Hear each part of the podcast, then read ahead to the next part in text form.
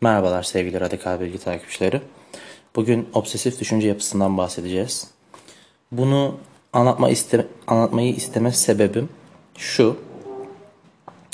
Fark ettim ki farklı düşünce yapısına sahip, daha doğrusu entelektüel insanlarda veya e, zihinsel potansiyelini aşmış diyebileceğimiz insanlarda kafası sıradan olmayan entelektüel insanlarda hep bir hastalığın, bir obsesif olmanın veya otistik olmanın veya e, buna benzer zihinsel bir e, farklılığın bulunmasından yola çıkarak e, bu ses kaydını yapma fikrini aldım. E, obsesif kompulsif bozukluk de, e, değil aslında konumuz. Sadece e, obsesif kompulsif bozukluk tanısına sahip olan insanların düşünce yapısı olacak inceleyeceğimiz. Çünkü obsesyonlar zaten kişiden kişiye göre değişir. Ee, ama ortak düşünce yapısı gözlemledim. Bu gözlemlediğim ortak düşünce yapısı işte kaynakları verimli kullanma, zamanı verimli kullanma, ondan sonra e, temizlik e, ki yani kirden tamamen uzak durma.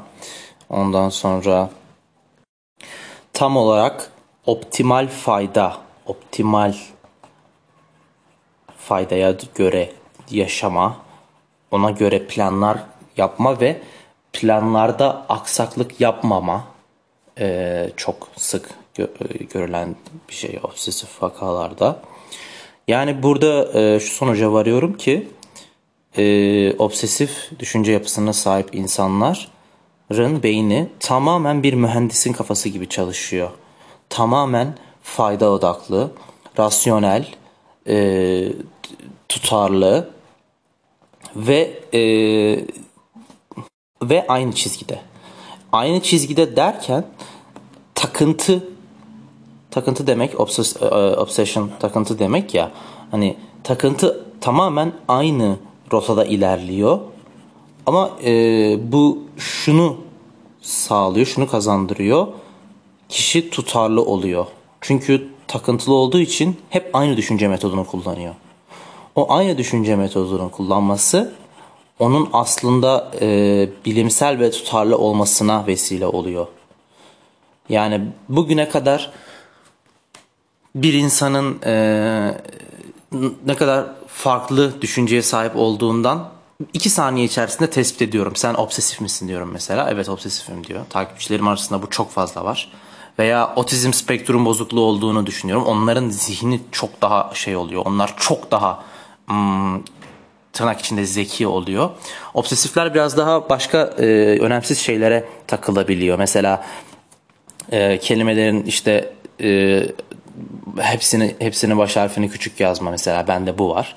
Mesela noktalama işaretlerine çok dikkat etme. Ondan sonra işte sürekli olarak sosyal medyada zaman geçirmelerinden anlıyorum obsesif olma olduklarını ama bugüne kadar hiç şaşmadı.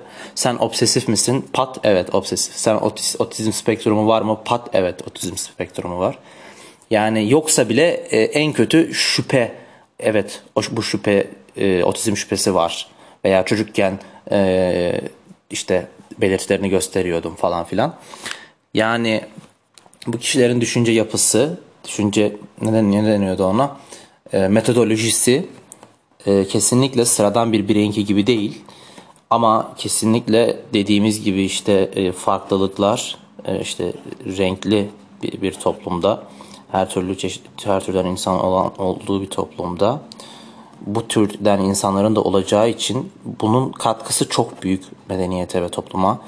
E, Tesla e, her her gün her yemekten önce pardon masasını 27 adet peçeteyle silerdi.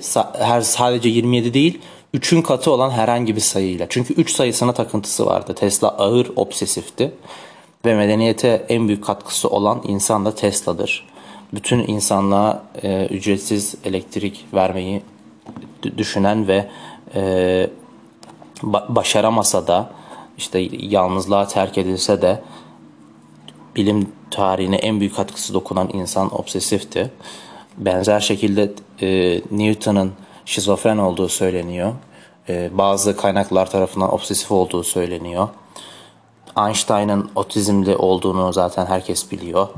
Yani medeniyete en büyük katkısı dokunan insanlar dedi, kimdir diye sor, sorduğumuz zaman zaten e, en büyük bilim adamı kimdir diye sorduğumuz zaman ilk cevap Einstein oluyor. Einstein sıradan bir beyne sahip değil. Bu herkes bunu herkes biliyor. Hasta. E, iyi anlamda hasta diyorum yani. Hasta kelimesi e, şeytanileştirilmiş bir kavram. Yani hastalıkları faydaya çevirebiliriz. Hastalıkların faydaya çevrilebildiği bir dünyada yaşama ümidiyle sağlıcakla kalın.